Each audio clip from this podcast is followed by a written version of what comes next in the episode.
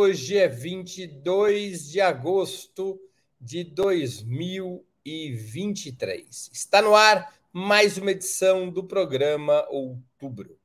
A Rede Globo recebeu, nos seis primeiros meses do governo Lula, 57% das verbas publicitárias destinadas pela Presidência da República e pelos ministérios. Durante o governo Bolsonaro, essa participação era de 20%. Nenhuma lei determina a distribuição de verbas publicitárias.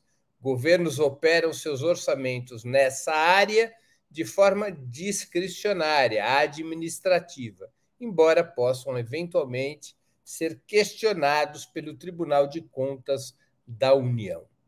O governo alega que estaria retornando à chamada mídia técnica, embora não haja qualquer lei que o obrigue a esse respeito. Orçamentos de publicidade são decisões de livre-arbítrio do Poder Executivo, como bem demonstrou a gestão anterior. Mídia técnica é a distribuição dos recursos publicitários a partir da audiência de cada tipo de comunicação televisão, rádio, jornal, revista, internet e de cada veículo em seu nicho. Essa é, isso é o que quer dizer mídia técnica. Para nós conversarmos sobre esse assunto, sobre esse tema, hoje teremos a presença de Ana Prestes aqui, Aninha, vindo, aparecendo. Opa, me perdoem, que eu estou com um pequeno problema agora. Um segundinho só. A gente aqui já apresenta os demais. Me perdoem essa, esse, esse problema aqui, eu já vou resolvê-lo. Eu tive um descontrole no meu computador. Só um pouquinho. Olá, Ana mas me perdoem só rapidinho. A Ana já está no ar, eu já vou chamar os demais. Eu estou com o computador aqui com um problema.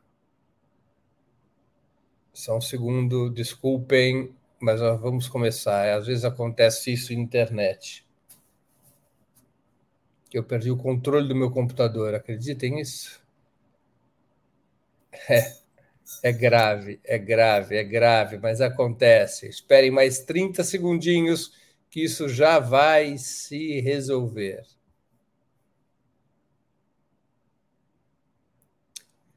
Muito bem, vamos aqui agora, depois de chamar Ana Prestes, cientista social, mestre e doutora em ciência política pela Universidade Federal de Minas Gerais, analista internacional e estudiosa da história do ingresso da mulher na política brasileira. Vou chamar também Rita Coitinho, socióloga e doutora em geografia, autora do livro Entre Duas Américas, Estados Unidos ou América Latina, especialista em assuntos da integração latino-americana.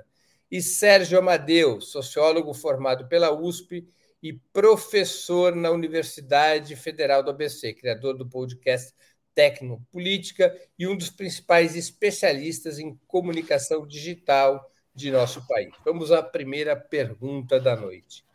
Na opinião de vocês, como o governo Lula deveria prioritariamente operar as verbas publicitárias? As administrações Temer e Bolsonaro, por exemplo, cancelaram todos os contratos com a mídia independente e fortaleceram os veículos mais próximos de seu campo político. O governo Lula deveria seguir por outro caminho, despolitizando o orçamento publicitário? Com a palavra, Ana Prestes. Boa noite, gente. Boa noite, Breno, Boa noite. Serginho, Rita. E boa noite a todo mundo que está nos acompanhando agora, quem vai também acompanhar depois.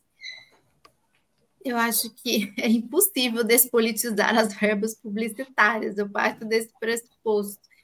Seja qual for o governo, é, essa é uma, uma verba em essência politizada, digamos assim, e ela vai é, ter efeitos é, na avaliação, na própria avaliação que faz o governo, na divulgação que se faz das, das coisas que o governo está realizando.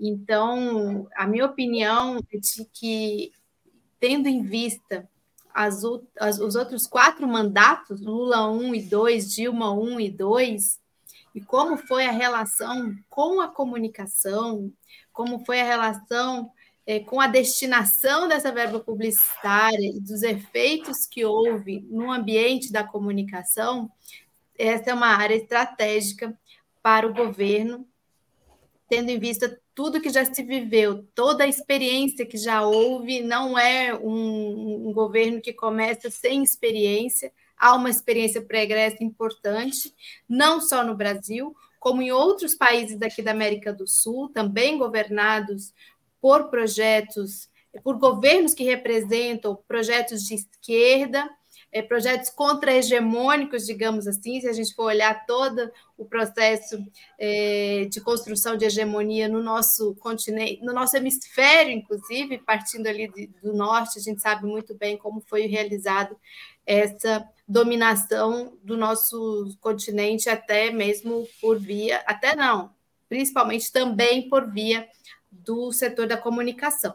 Então, a minha opinião é essa: não é possível essa despolitização. Qualquer centavo que sair do governo como verba publicitária estará tendo é, um efeito é, na própria repercussão deste governo, na opinião que se forma sobre este governo, na divulgação do que se faz por este governo e no debate público que se faz em torno de projetos, que é isso que se diz que se trata sempre, são projetos, um que está governando e um que quer é, governar.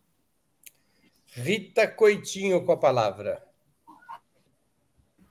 Boa noite, boa noite, Breno, Sérgio, Ana, Igor. Boa noite. É, e todo mundo que está acompanhando aqui o nosso programa de hoje. Bom, é, eu vou na linha da Ana, acho que eu não vou nem usar todos os três minutos enormes que eu tenho. O reloginho hoje vai descansar, porque não, não é possível a gente pensar em verba publicitária sem pensar em política. Né? Na verdade, tem um mito é, que, que, que rola na sociedade brasileira de que é possível decisões governamentais que não, não são políticas essa ideia de uma decisão técnica, né? Vou tomar uma vou colocar um quadro técnico é, à frente do ministério tal, né?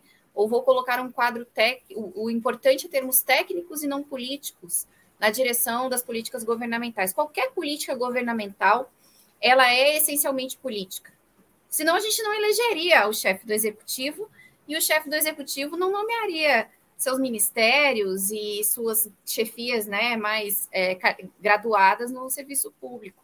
É, então, da mesma maneira, e de uma maneira ainda mais candente, vamos dizer assim, a política de comunicação ela é essencialmente política, como qualquer política pública. Então, nesse sentido, é, pensar uma política de verbas, né, de, de distribuição de verbas publicitárias, patrocínios, é, incentivos fiscais, é, incentivos, é, editais, né, pensando questões de comunicação e de produção também é, de, de, cinema, de, enfim, tudo que envolve comunicação, não só a notícia em si, é, ela é uma decisão essencialmente política. Ela tem que mirar setores específicos da sociedade e, portanto, também é, balancear quem são os atores políticos é, que serão de, de, beneficiados pelo, pelo uso dessas verbas, né? É preciso ter uma dose aí de, de pragmatismo, né, e um pouco menos de fé no que não existe, que é essa ideia de uma política pública é, sem, sem direcionamento político. Isso é uma besteira. Isso não existe para nenhuma área do governo federal, muito menos para a área da comunicação. Agora com a palavra o mais idoso dos participantes dessa noite, que hoje faz aniversário, 60, 62 anos, quase 70 anos.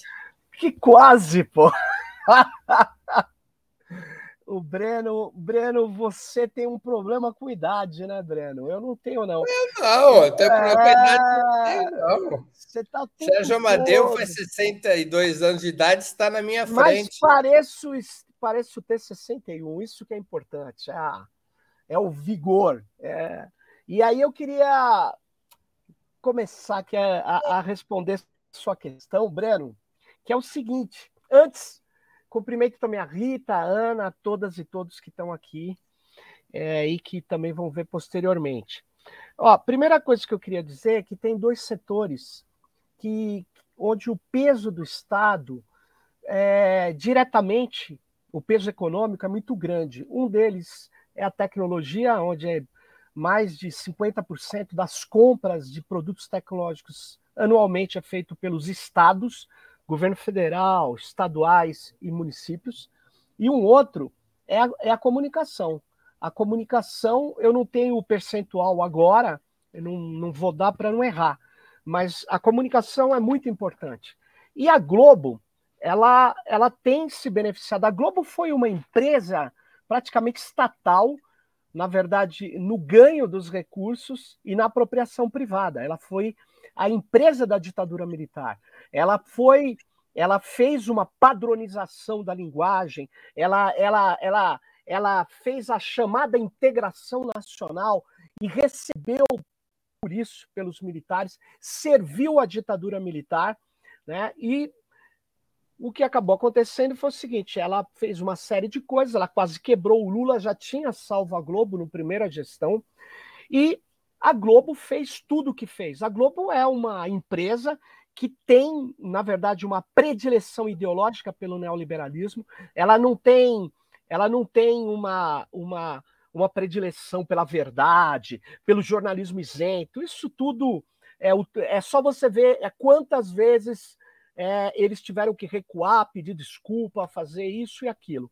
Ou seja, nós estamos falando com uma empresa que o tempo todo tem interesses econômicos e políticos muito claros e está alinhado efetivamente contra a esquerda. Bom, o fato dela estar tá batendo no Bolsonaro é porque o Bolsonaro é o fascismo. O Bolsonaro está sendo, na verdade, era um governo que precisava ser é, reprimido efetivamente desabilitado e precisa ser, seus crimes precisam aparecer. Então, o que eu acho é o seguinte: o governo atual ele está errando a o tratar a Globo como se fosse mídia técnica e tudo mais. Está errando. É, eu não tenho nenhuma dúvida disso. É um exagero os recursos que a Globo está recebendo. E, enquanto isso, eu não vejo uma divisão que beneficia a informação de qualidade no Brasil e a informação para cobrir os vazios informacionais. Não vejo isso em curso. Eu sei que a Globo tem uma força muito grande e talvez tenha um acordo. Isso. Em cima do reloginho, assim que eu gosto. Está muito bom. Vamos lá, mais uma questão. Como é que vocês avaliam o possível apoio das bancadas governistas, incluindo a do PT, ao PL do 2370, que regulamenta o pagamento de conteúdo jornalístico pelas plataformas digitais a partir da livre negociação entre empresas. Qual efeito poderia ter sobre o universo da comunicação e sobre o próprio papel da Rede Globo nesse universo?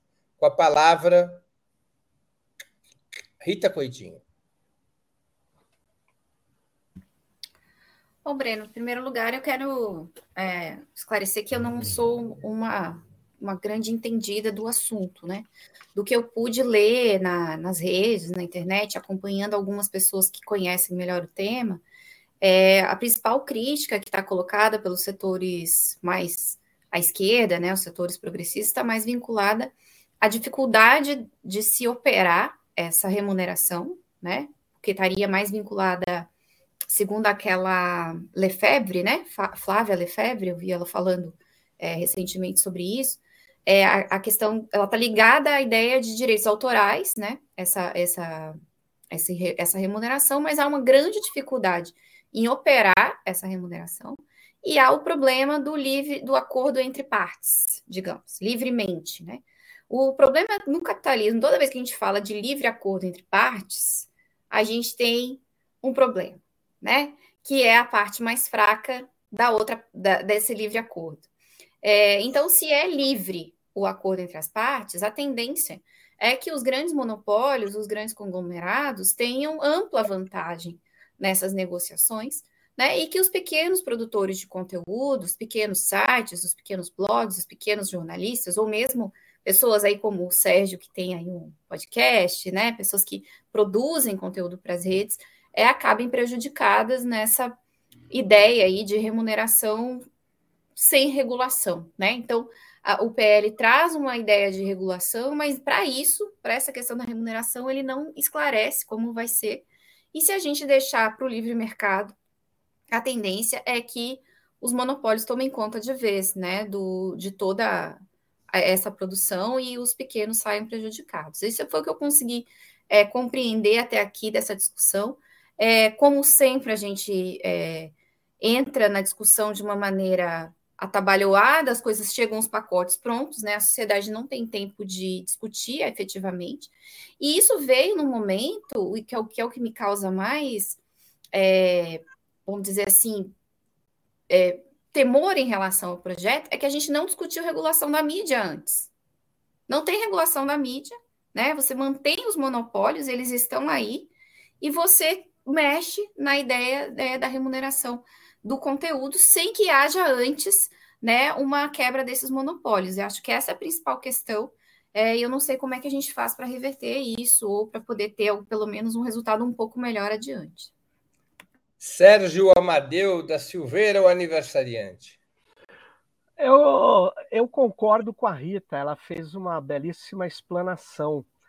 Eu queria só complementar o seguinte: é que é, você é, sem estabelecer critérios fortes e não só orientações gerais, é, o que vai acontecer é que, por exemplo, as, por exemplo, a plataforma pode simplesmente tirar dinheiro de uma parte é, dos youtubers, ou de seja lá quem for, ou, e passar equilibrar e jogar para o outro lado, como faz o Uber, mais ou menos, com uma plataforma opaca que coloca o motorista com a remuneração que ele quer, a hora que ele quer, o momento que ele quer.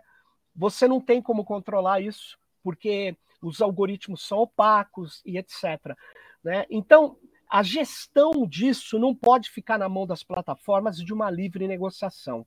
Então, eu temo que, no final das contas, né, a ideia muito justa de quem produz conteúdo tem que ser remunerado, principalmente jornalistas, principalmente pequenos é, produtores de conteúdo, que teria uma, é, uma, é, um, um ganho muito importante para poder manter a sua atividade com qualidade, será que esse projeto vai resolver isso sem ter uma ideia clara de como vai se dividir esses recursos e quanto de recursos essas empresas têm que colocar à disposição. Isso não está claro. Isso não está claro também. E uma outra coisa, todos aqui e todas devem se lembrar do ECAD. O ECAD, ele faz uma lambança, coleta direitos autorais e prejudica os pequenos. Todo mundo que está nos ouvindo sabe ele, vai, ele beneficia os grandes. Será que nós não vamos estar reproduzindo o modelo ruim do ECAD, que é bom para quem é para quem é diretor do ECAD, não é bom para quem é, é, é produtor de conteúdo, músico, etc. Então, eu acho que é preciso estabelecer uma coisa que a gente não quer fazer, é, que é o seguinte: essas empresas elas são muito grandes, elas agem como esfera pública, elas agem quase como é, o espaço onde se realiza as atividades de entretenimento e cultura. Portanto, nós precisamos de um controle e maior transparência dessas empresas. Nós precisamos saber, se elas quiserem continuar ganhando dinheiro aqui, que elas não podem fazer qualquer coisa e elas têm que partilhar esse recurso com os produtores de conteúdo. Mas o projeto, eu não sei se ele está garantindo isso, não. Ele pode estar tá dando, na verdade, uma um, um poder maior para quem já é grande. Isso é muito ruim. Existe uma proposta. Deixa eu parar o reloginho. Existe uma proposta que está sendo é, apresentada, aliás, o formulador dela é o Renato Rovai, de limitar a remuneração de conteúdos jornalísticos a empresas exclusivamente da mídia digital o que retiraria do conteúdo jornalístico os grandes monopólios. Na prática, seria uma maneira de impedir a propriedade cruzada, ou seja, quem já tem jornal, televisão e rádio não poder ser remunerado pelo conteúdo jornalístico pelas plataformas. Só quem fosse exclusivamente um meio ah. digital é que seria remunerado. Agora, eu, eu acho que é uma das alternativas, mas isso resolve um pedaço da, da fração. A gente precisa explicar para todo mundo como vão ser remuneradas todas as partes. Isso é um acordo.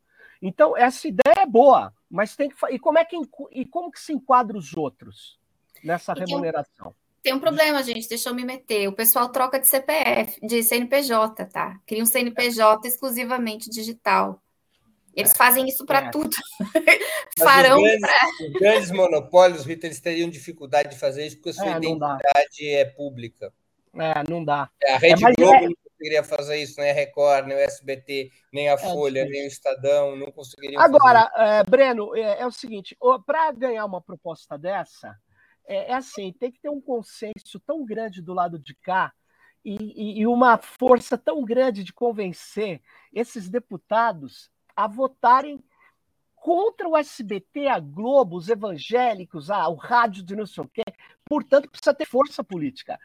É, eu acho que é, é preciso fazer um consenso. A gente está indo para uma guerra com, com um exército que, que não sabe qual a finalidade. Cara, é louco isso. Para onde nós qual é o objetivo final? Não, é ali, é ali, é ali, aí fica difícil, né? Sérgio Amadeu da Silveira, sendo elogiado aqui pelos nossos espectadores. 62 anos o Sérgio, jurava que era menos de 50. Pois é, as pessoas dizem isso, falam, não, 50, você já fez. Então, é essa situação. É o seguinte, gente. Aí como... você conta que você fez 50 no século passado. No século passado, nada. Tomem muita cerveja, tomem muito. Tome aquilo que te agrada, que isso te ajuda a conservar. É muito importante fazer aquilo que te agrada, porque esse negócio do Breno, ah, não, faça só os rituais XPTO, não façam isso tomem muita cerveja de boa qualidade, porque a vida é curta para tomar cerveja ruim, certo? Essa Vamos é... a mais uma questão. Uma das críticas e autocríticas mais importantes do período anterior de governos liderados pelo PT diz respeito ao pouco empenho na democratização das comunicações. Opa, perdão, pulei Aninha. Ana! Eu hoje não estou bem, né? Estou meio distraído. Ai, gente. Eu nem vou falar de um sindicato que tem. Vamos lá. É, eu vou. E a Mel está participando também. É, sobre o PL 2730, que era a pergunta anterior, eu vou confessar para vocês que, assim como a Rita, eu estou mais aprendendo aqui nesse programa do que, do que opinando assim, com muitos é, fundamentos. Mas o que eu sei do PL 2730, e, é, que é um PL de autoria da deputada Jandira Pegali, que é uma deputada que eu admiro muito, eu tenho certeza que vários aqui admiram, e que tem uma história de, de luta e de envolvimento com, principalmente, os artistas e, e a preocupação com a questão dos direitos autorais. E esse projeto dela de 2019 era focado em uma que ela chamava de aperfeiçoamento da lei dos direitos autorais, que é de 98. Então, ele é um PL que ela mesma diz é, complexo e com muitos é, detalhes, sempre focado nessa questão de tentar é, aperfeiçoar a lei de direitos autorais, o que ela mesma fala de sanar lacunas e, e problemas. A questão é que esse PL dela se misturou com o PL 2630, o, se, de, se, misturou no debate público com o PL 2630, o chamado PL das fake news, e o relator do PL dela, que é do União Brasil da Bahia, o Elmar Nascimento, trouxe coisas do PL 2630 para dentro do seu relatório, com relação principalmente a, a, ao conteúdo jornalístico, a remuneração feita pelas pelas plataformas, e esse é o grande debate que está se dando hoje dentro, dentro do Congresso é, Nacional, de diz que o, que o Serginho aqui detalhou e a Rita também abordou, de como também proceder com, esses, com essas remunerações, como proceder sem que isso mate é, na raiz justamente a mídia alternativa, a mídia não monopólica, né? não, que não tem um monopólio. Esse é o grande é, debate é, que, que está se dando. Hoje, pela forma como está o relatório, que acaba de ser finalizado também e já está pronto para votação, ainda o, os grandes beneficiados serão justamente os grandes monopólios. E é, é um risco que se coloca como vai se dar o exercício dessa comunicação alternativa, justamente pelos pequenos grupos, pelos pequenos, pelas pequenas iniciativas, pequenas se comparadas ao gigantismo desses grandes monopólios da comunicação.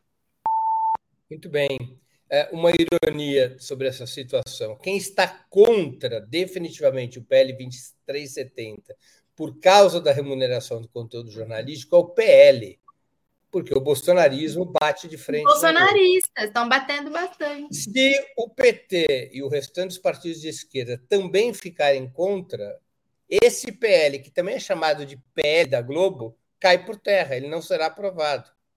Essa é uma irônica aliança que teria que ser constituída para impedir um PL que um projeto de lei que aparentemente poderia favorecer muito a Rede Globo de televisão mais uma vez. Vamos então à próxima pergunta, agora que todos responderam a anterior. Vou retomar aqui. Então. Uma das críticas e autocríticas mais importantes do período anterior de governos liderados pelo PT diz respeito ao pouco empenho na democratização das comunicações. O próprio presidente Lula, ainda como candidato, várias vezes abordou o tema.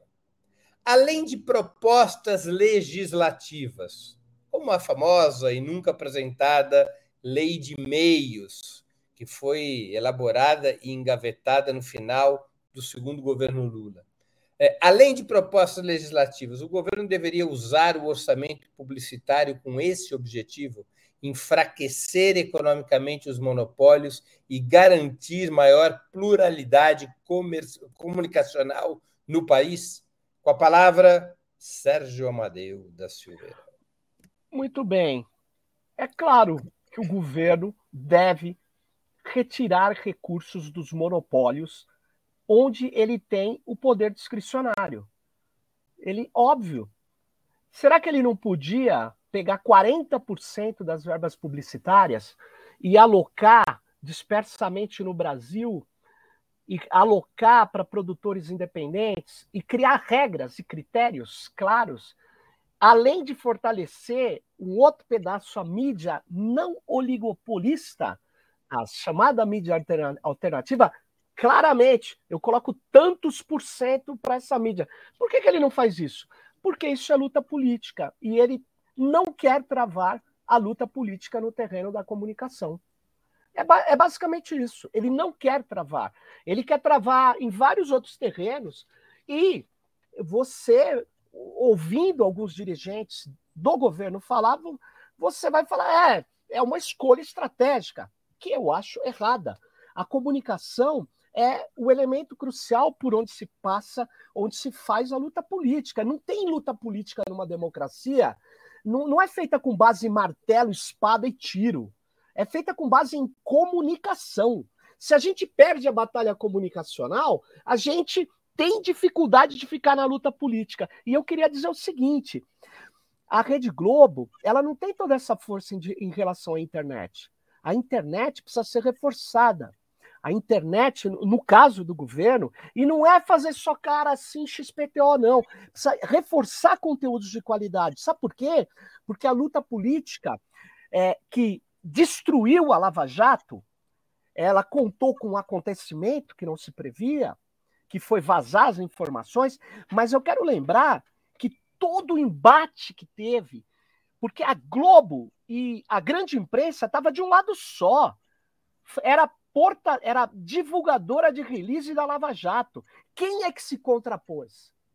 foram os comunicadores independentes, foram os blogueiros, os youtubers, os produtores de conteúdo, a mídia alternativa. E, e isso não está sendo fortalecido.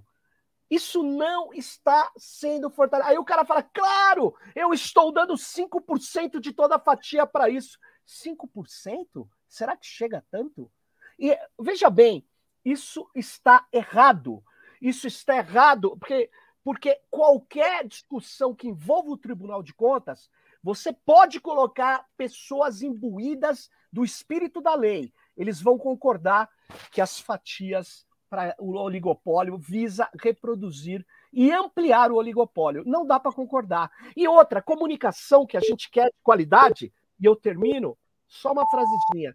Não é só comunicação que é baseada em audiência a gente também quer comunicação baseada em qualidade. Aí você fala, pô, mas aí isso o governo vai tender a escolher no lado da, da democracia para a esquerda. Tomara, tomara, porque é assim que faz o governo da França, da Inglaterra, que vai para o lado do conservador, é óbvio. Só que a Inglaterra é uma situação muito específica de, de, um confronto que existiu lá atrás entre lords e eu não vou entrar aqui agora. Mas a gente tomara que a gente descubra que como começou aqui a Rita, eu acho que a Ana reforçou também, comunicação e ações de governo têm uma, uma característica, elas são políticas. Ana Prestes com a palavra. Agora eu não te esqueci. Muito bom. Eu estou totalmente de acordo com o Sérgio, porque. E às vezes parece, parece uma coisa assim absolutamente incrível, parece que a gente não tem memória das coisas que aconteceram, porque tudo que se viveu, primeiro lá atrás com a questão do mensalão e, e, e como ali foi feito toda um, uma movimentação muito forte na área da comunicação é, para desacreditar um nascente é, período aí de governos né, da, da esquerda, dirigidos, coordenados pelo PT. Depois, todo o processo do, de 2013 também, e da, da derrubada, que ali se, se derrubou a imagem da presidenta Dilma e, e do seu governo. E depois, na sequência, o lavajatismo, e, e, isso que o Sérgio falou é, é preciso, era release, release do, da Lava Jato todos os dias na, na, na televisão, no rádio, por, por, essa grande imprensa, né? Porque o Paulo Henrique Amorim chamava de PIG, tão bem é, retratado. E parece que a gente esqueceu todas essas lições deixadas pelo próprio Paulo Henrique Amorim e tantos outros que fizeram o trabalho difícil, duro, de denunciar o que a imprensa corporativa, o monopólio de imprensa estava fazendo com relação é, aos, aos governos, tanto governos Lula como governos Dilma. E agora chega o, o governo Lula, e depois de todo um debate sobre autocrítica, que eu acho que essa palavra está na pergunta que o Breno fez, é, não se vê na prática uma correspondência com aquilo que já foi avaliado, com aquilo que foi programado, com aquilo que foi projetado, no sentido é, de valorizar aquele setor é, da mídia que fez a luta mais glória, porque era falar como Dom Quixote, assim, para os moinhos de vento. Você, é, você perseguir ali uma denúncia do que foi a Lava Jato, ou mesmo de, hoje, hoje é um dia histórico, né? Esses últimos dias, porque está mais que comprovado que a presidenta Dilma ela não cometeu nenhum crime, não houve nenhum crime de pedalada. Então, hoje é uma demonstração disso, de como foi, viu a participação desse grande monopólio da imprensa na derrubada de governos populares, progressistas e comprometidos com a população brasileira. Rita Coitinho com a palavra. Ah, eu tô, vou na linha dos que me antecederam. Hoje nós estamos todos muito amistosos uns com os outros aqui nesse programa. É, é tão amistoso que o reloginho teu não está funcionando. Claro, não precisa do reloginho, porque eu vou falar pouco. O relógio sabe. É... Não, eu acho que é assim, gente, é, o, o, que o Sérgio falou, eu assino embaixo o que a Ana disse também, a, a, a luta comunicacional, ela é central, e esse governo fez uma opção de não lutar, né? Fez a opção de fazer um acordo, um grande acordo nacional, né? Que a gente ouvia é, no passado, é, com os grandes meios de comunicação, né? Qual o cálculo político envolvido nisso? Talvez quisessem a, garantir apoio dessa, do, do, da, da mídia monopolista para as primeiras reformas do governo. É o que me parece uma opção, para não dizer covarde, né? Mas uma, uma opção ruim. Por quê? Porque não, não está havendo o acordo necessário à aprovação das reformas que são importantes, porque o Congresso Nacional é, hostil ao governo, né? O que está sendo conseguindo fazer? Está sendo com base em, em, em sessão de espaço dentro do governo para poder conseguir ter votos. E houve essa opção de, que, de manter os monopólios, remunerar os monopólios para que eles não façam também oposição. Né? Uma vez que havia a minoria no Congresso, também ter os meios de comunicação contra nós, o, o governo vai cair muito cedo. Pode ter sido esse o cálculo. É, mas eu tenho dúvidas de se esse cálculo é um cálculo eficaz, porque na medida em que as coisas vão avançando, a gente vai vendo que aquele amor todo que come... estava ali no comecinho, nos primeiros meses, ele já terminou, né? Os grandes meios já estão em campanha pelas suas bandeiras, em campanha contra qualquer coisa que seja um pouquinho mais avançada e não, não hesitarão de novo né, em fazer uma campanha difamatória, uma derrubada de governo. Então, eu acho que acabou de ganhar a eleição, quando a gente acabou de ganhar a eleição, é o momento da gente trazer as reformas que são mais impopulares. É, e, por outro lado, eu não acho que a regulação dos meios de comunicação fosse uma reforma impopular. Porque, em primeiro lugar, queria lembrar que há uma hostilidade da população, inclusive do bolsonarismo, aos meios, aos grandes meios de comunicação. Né? É claro que por uma chave trocada, mas há uma hostilidade. E há também um fato que a gente registrou desde a eleição, da, da eleição do Bolsonaro em 2018, é que os meios, grandes meios, eles já não têm mais todo o impacto eleitoral que eles já tiveram no passado. O WhatsApp, o Telegram, o Facebook, o Twitter, enfim, essas grandes plataformas de comunicação, elas têm hoje é, uma influência na sociedade que talvez seja até maior que os grandes meios de comunicação. Então, eu acho que a gente está perdendo o bonde aqui né, em não, em não fazer, não usar a verba publicitária, porque é a pergunta inicial, a favor, né, de um, de um, de uma dos meios alternativos de comunicação e perdendo a chance de fazer a reforma que a gente precisa, a quebra dos grandes monopólios. Aliás, não apenas a participação da Globo subiu de 20 para 57%, como a participação das televisões pulou de 47 para 73%, num caso único no planeta Terra. Ninguém está aumentando verbas para a televisão porque a audiência da televisão está caindo. Aliás, pessoas com menos de 20 anos de idade já não veem mais televisão. Sim. É? E é o verdade. governo Lula, nos primeiros seis meses. No, no, último ano do governo Temer, a participação das verbas publicitárias na internet eram de 12,5%. No governo Bolsonaro, subiu para 18%. Nos primeiros seis meses do governo Lula, caiu para 8%, para menos da metade do que era verbas publicitárias. Breno, o maior destino de verbas publicitárias no mundo e no Brasil é a internet. Menos no governo. Menos no governo. Então não tem mídia técnica aí. Não, de jeito nenhum. Não tem Isso mesmo. Não tem. O que tem um relatório da ABERT, a base técnica para essa decisão. ABERT. É o relatório da ABERT, que é a Associação Brasileira das Emissoras de Rádio e Televisão, que diz que 73% é, dos brasileiros se informam pela televisão aberta. Isso é uma papagaiada. Vamos olhar como é feito esse questionário, as entrevistas, as áreas homogêneas. Isso aí eu ouço desde. Olha, é, Breno, eu preciso falar para você. Tem um pessoal aí de esquerda que, inclusive, é, é, eles falavam assim para mim, mas eu estou perdendo o pé. A coisa está mudando, não pode mudar tanto assim. Eu falei, mas não adianta reclamar, reclamar comigo. A realidade está mudando e a gente tem que acompanhar a realidade. Então, o que está acontecendo é que é, existe um, um, conservadorismo absurdo que gera também uma, uma é, vamos dizer assim, um approach aí, uma aproximação de ideias equivocadas.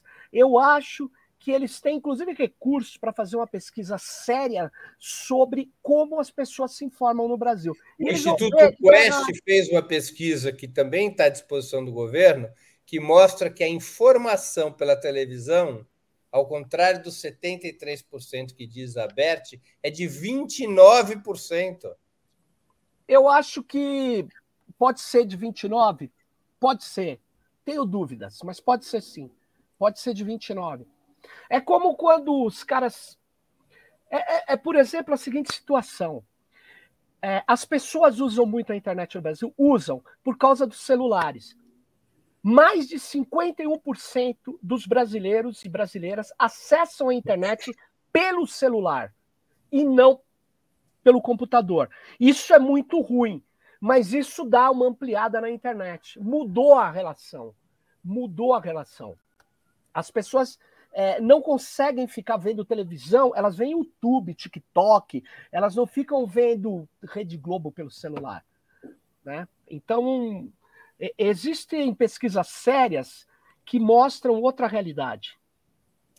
Muito que bem, vamos a mais uma questão. Um pouco a Rita já tocou no assunto, mas eu quero saber a avaliação dos demais. É, aliás, a primeira a responder será exatamente a Rita. Qual o balanço que vocês fazem do comportamento da Rede Globo nesses quase oito meses de governo Lula? É a pergunta do programa. Até esse momento, a Globo tem se comportado como aliada do governo Lula? Rita Coitinho com a palavra. Ah, e a Globo vem se comportando como aliada dos seus próprios interesses, como sempre foi, né? Então havia há um, um havia aí um, um pavor da Rede Globo em relação ao bolsonarismo, muito mais pela hostilidade que o bolsonarismo tem em relação à Rede Globo, né? E há algumas pautas que são caras à Rede Globo do que por um, um por refutar a extrema direita, até porque a extrema direita ascendeu ao poder é, com muito apoio da, da Rede Globo e dos outros conglomerados, né? É, mas há ali algumas pautas em que a Rede Globo se descola do bolsonarismo no final, né, especialmente questões aí de saúde pública, né, uma certa civilizada no ambiente que né, não, não, não, não estava de acordo com os interesses dos negócios é, da Rede Globo e dos outros conglomerados. Mas desde o início do governo Lula, a Globo disputa tudo, né? Disputa a indicação até de presidente do Instituto Brasileiro de Geografia e Estatística, né? Coisa com a qual eles nunca se preocuparam, a Rede Globo nunca disse nada sobre o desastre que foi o censo no governo Bolsonaro, sem verba, sem estrutura, sem servidor público, né? Um, um, um censo que está todo mundo questionando os resultados da amostragem.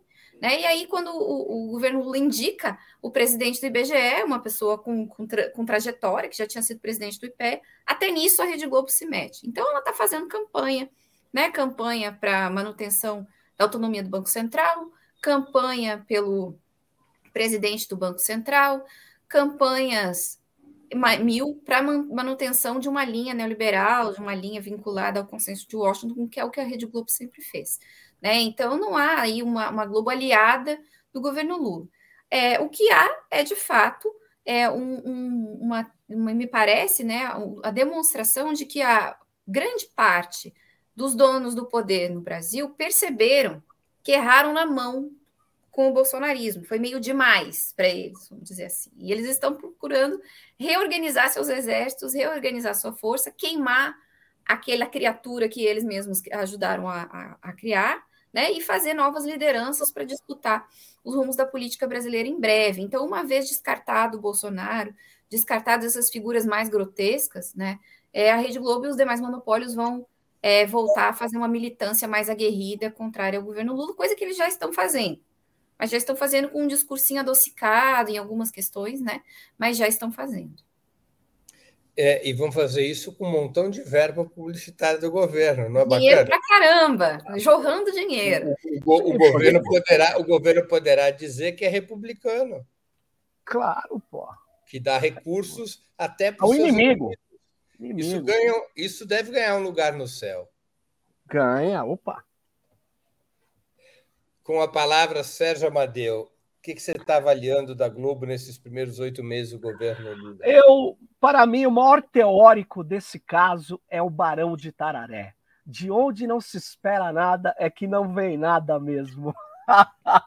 Eu queria dizer a vocês que é grotesco, gente. A Globo, ela ela, ela sabe que precisava liquidar o Bolsonaro como figura política, porque eles não brincam em serviço. Eles não brincam. É, eu disse várias vezes aqui, inclusive, que é uma tarefa nossa mostrar o que é o fascismo no poder, os crimes que comete, porque ele não pratica política, ele pratica crime, ele pratica ações contra é, segmentos da sociedade, ações violentas ele, ele é letal. Então, é, nós estamos vendo a Globo atuar nesse sentido. Agora, ao mesmo tempo, a Globo ela fez o Moro um líder nacional, gente. Vocês pararam para pensar do que é isso? O que é transformar aquela figura grotesca, aquele arrivi, sei lá como qualificar aquela pessoa, ou mesmo um Dallagnol, um cara como aquele, aquele cara era, é, era tinha espaço nos corredores do poder, que é os corredores da Globo. Então, eu fico assim, é, é, chocado, chocado mesmo, é, até é, com, com essa questão. A Globo, ela tem, ela é um grupo empresarial que quase quebrou, que se, reergue, que se reergueu. Achei até que seria que eles iam fazer uma, um esquema de pular fora e embolsar uma grana, é, os seus maiores controladores, mas eles estão gostando do jogo, eles devem querer continuar. Eles têm uma pauta neoliberal, né, a Rita já falou, a questão do Banco Central. É inaceitável os caras defenderem isso. É inaceitável. Mas eles fazem isso. Quer dizer, eles afrontam o governo o dia inteiro e aí, em questões de costume, questão de moral, bababá, e uma outra questão, no ataque ao Bolsonaro, é, eles atuam. Aí o que acontece? A galera fala: nossa, Globo. Repare, é, o que a Globo vai fazer agora, nós vamos ver nessas eleições municipais. Me aguardem, com dinheiro público, hein? Dinheiro público, nós vamos levar uma chapuletada. Vocês vão ver quem são as preferências da Rede Globo, porque a Globo tem preferências. Nós deveríamos ter preferências e nós deveríamos reorganizar o sistema midiático logo de cara, aproveitando é, tudo que foi o governo Bolsonaro. Mas eu acho que nós temos muito, uh, muita bondade no coração. Só que eu queria dizer o seguinte: é, os caras tentaram aniquilar o PT, destruir o Lula, colocaram ele na cadeia. E aí eu pergunto a quem está nos ouvindo: vocês já, vocês já se perguntaram quem organizou a Lava Jato e a operação de destruir o PT? Eu digo: se tem uma das cadeiras numa mesa que não tem 10 lugares, é menos, são menos lugares, um deles é da família que controla a Globo. Vocês têm dúvida disso?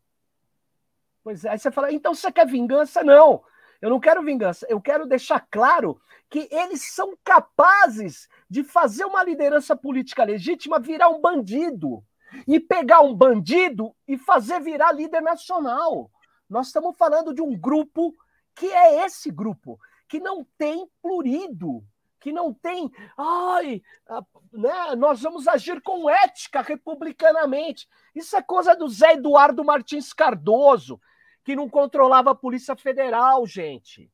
Aliás, eu, ele, eu acho ele muito simpático, gosto dele, mas vamos falar a verdade, né? O que, que é aquilo, gente? O que, que é aquilo? Entregar para aqueles bate-paus do Tucanato, que depois entregaram para os bate-paus do Bolsonaro. Gente, Desculpa. Ana Prestes com a palavra.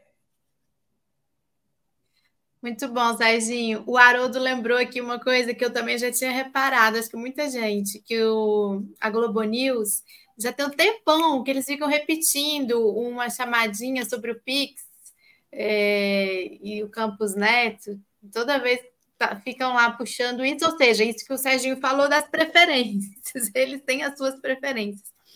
E eu acho que nesses, nesses oito meses aí de governo Lula, essas, essas preferências já ficaram claras é muito diferente como eles tratam o Haddad, a Tebet, e de como eles acabaram com o Postman, assim, e tentaram ainda usar de uma relação com a Tebet para impingir nela algo que ela nem tinha falado, algo que ela. como que tentando protegê-la, é, tentando criar uma intriga realmente dentro do, dentro do governo, né? Então, é, são muito claras essas é, preferências. Eu acho que assim, a Globo ela foi obrigada, muito pelo 8 de janeiro também, a, a estabelecer essa pauta quase que civilizatória, democrática, de defesa da democracia. Então, eles pegaram esse veio. E uma coisa que eu fico pensando é que eles estão ganhando muito com isso, porque bem ou mal, e aí, como a Rita falou, pela chave trocada, com a popularidade do bolsonarismo, eles perderam também em, em audiência, em é, esses, todos esses canais alternativos, essa mídia, é, ela puxou muito a audiência. Agora, quando quando o, o, bolsonarismo ele é desmoralizado e ele é desidratado até no acesso que há às suas mídias digitais, eles estão ganhando em audiência, estão ganhando em é, oferta de informação. As pessoas têm ido buscar essas informações a partir dessa pauta que eles estabelecem principalmente com o, o eixo do, do, do, do, do que decorreu do 8 de janeiro e esse, é, esse golpismo é, eleitoral do bolsonarismo e o escândalo das joias, eles têm ganhado muito com isso. Agora, isso não impede que eles continuem fazendo as suas campanhas. Quando foi a visita aqui do Maduro, a bilateral com Lula na cúpula sul-americana, né? Acabaram com o governo. Quando foi o Zelensky, não, a não reunião com o Zelensky, lá no, no G7, se eu não me engano, acho que foi no G7 que o Lula não se reuniu com o Zelensky, também acabaram com o Lula e o, e o, e o, e o plano. Ou seja, eles continuam fazendo as suas é, campanhas, estão ganhando tudo que podem ganhar a partir dessa boa relação com o governo e herdando também uma audiência, uma busca por informações que se dá justamente pela movimentação das placas tectônicas, digamos assim, da formação é, da opinião pública. É, então, neste momento, só eles estão ganhando aí nesse processo. Isso é absolutamente incrível. Muito bem. Vamos à última pergunta da noite. Muitos dizem que a questão não é ter a Rede Globo como amiga, mas não tê-la como inimiga. E por isso que as verbas publicitárias estariam jorrando na empresa do Jardim Botânico. Eu adendo a pergunta: por que, que o Bolsonaro, com sua própria lógica, teve coragem de afrontar a Rede Globo e o governo Lula não? Com a palavra, Sérgio Amadeu da Silveira.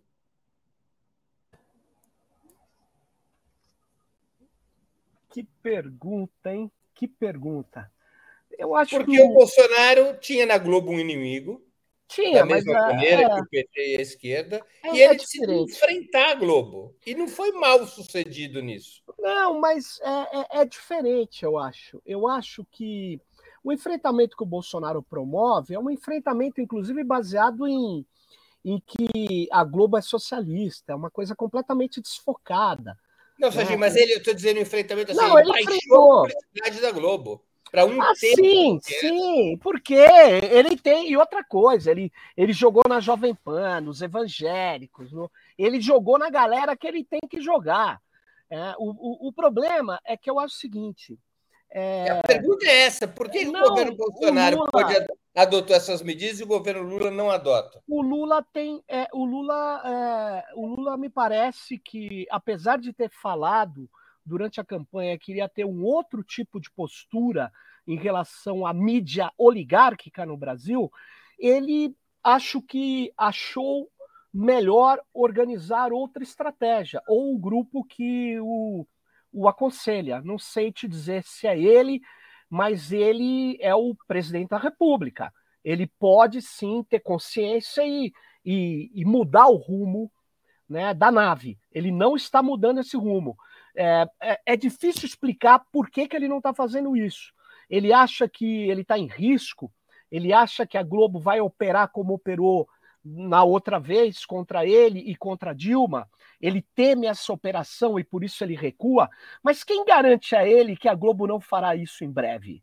Quem garante a ele que a Globo não tem outras preferências? Quem garante a ele que a Globo é republicana? Coisa que nós sabemos pela sua história antiga, remota, média e recente, que eles não agem republicanamente.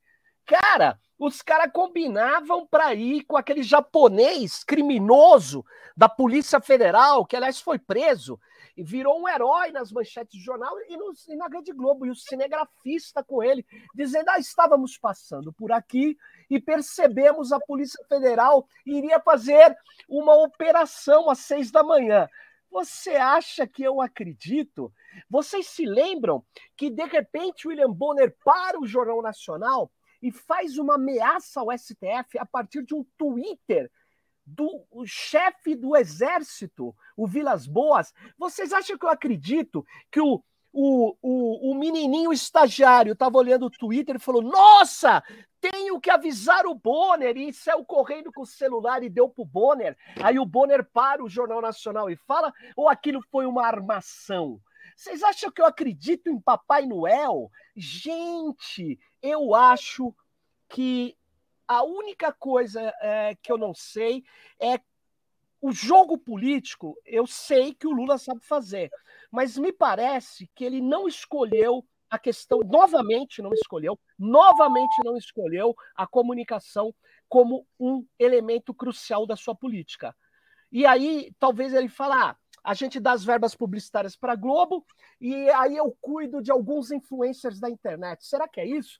Será que ele não entendeu que o caminhão de recursos da Globo, a maior parte deles será aplicado inclusive na internet? Porque não dá para obter. A Globo, enquanto televisão, tem uma força, mas a força do G1, a força da estrutura de internet da Globo é, é grande e é crescente. E é ali que está a batalha. É isso aí. Com a palavra, Rita Coitinho.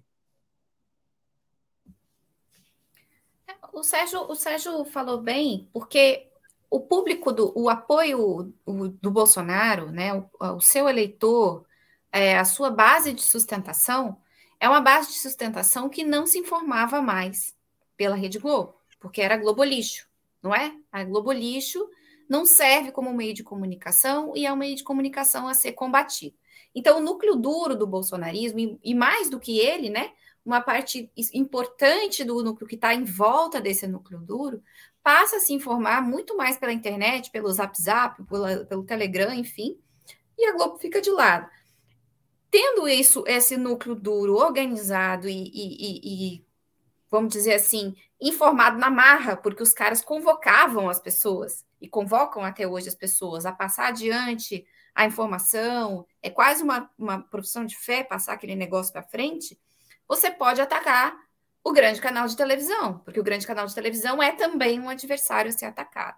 Né? E tem junto com os caras a, a, os milicos, né? Junto com os caras todo um aparato, né? De garantias, vamos dizer assim, que o Lula não tem. Então Lula se elege é, numa situação de pouca, diferen pouca diferença de voto, o aparato comunicacional é, da, da, da extrema-direita continua funcionando, todos os dias os malucos de estimação que todos nós temos, que tem o nosso WhatsApp, mandam lá correntes sobre o comunismo, o globalismo, não sei o quê, né? É, eles não param, isso não deixou de existir.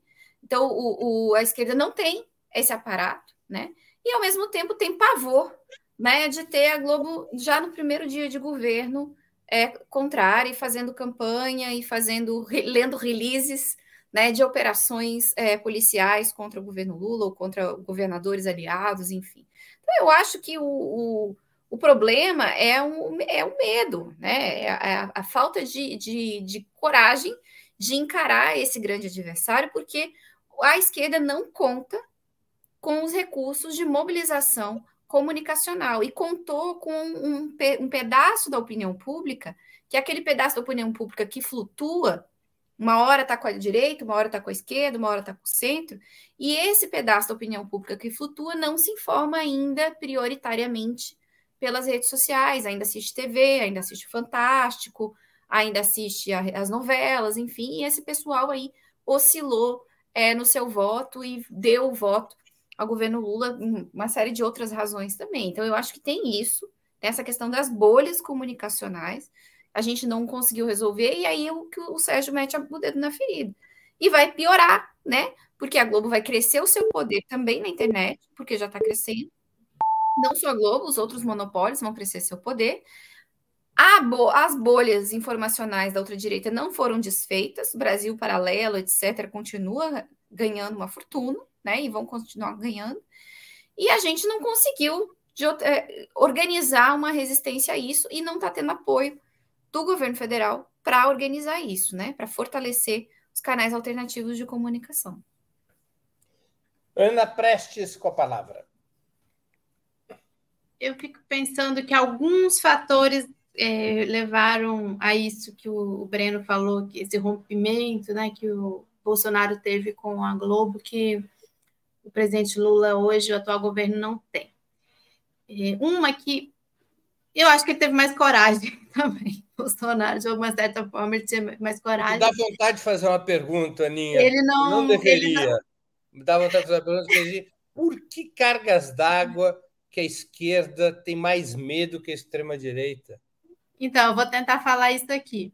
Eu acho que ele teve mais coragem, ele, ele, ele não tinha muito a perder também, o Bolsonaro. E estava até revendo aqui uns dados. O, o PSL, em 2014, elegeu um deputado o PS, federal. O, o PSL foi o candidato, foi o partido do Bolsonaro candidato em 18. Em 18, elegeu 52 deputados federais. E em 2022, o PL, então, partido do, do ex-presidente Bolsonaro, elegeu 99 deputados federais. Então, ali atrás, 2017. Ele não tinha muito também a perder. Depois, aqui no chat, é, o pessoal do chat colocou uma coisa que eu também acho que é verdade. O, o Bolsonaro, ele precisa, ele, e essa é uma característica como do Trump e de outros dessa linha, eleger inimigos. Elegeu a Globo como inimiga e se aliou a outros, a SBT, a Record, é, não brigou com todo mundo, né? Elegeu a Globo como inimiga. E essa eleição da Globo como inimiga tem a ver também com a sua base, principalmente essa base alimentada pela igreja evangélica, uma coisa religiosa, porque a Globo ela faz parte desse inimigo que é feminista, é, que, que, que, o, que o filho e a filha vão virar homossexuais porque tem não sei o que na escola, ou seja, faz parte desse enredo de inimigos quem é, dá voz é, ao inimigo. Mesmo que essa Globo tenha sido aqui é, a que propagou a Lava Jato, a que demonizou o Lula e o PT, não importa, eles colocaram eles no, no rol é, dos seus inimigos. Então, acho que esses, uh, são, é, esses componentes aí são parte de uma explicação da eleição da Globo como um dos inimigos a serem combatidos por aqueles que iam salvar o Brasil e salvar o Brasil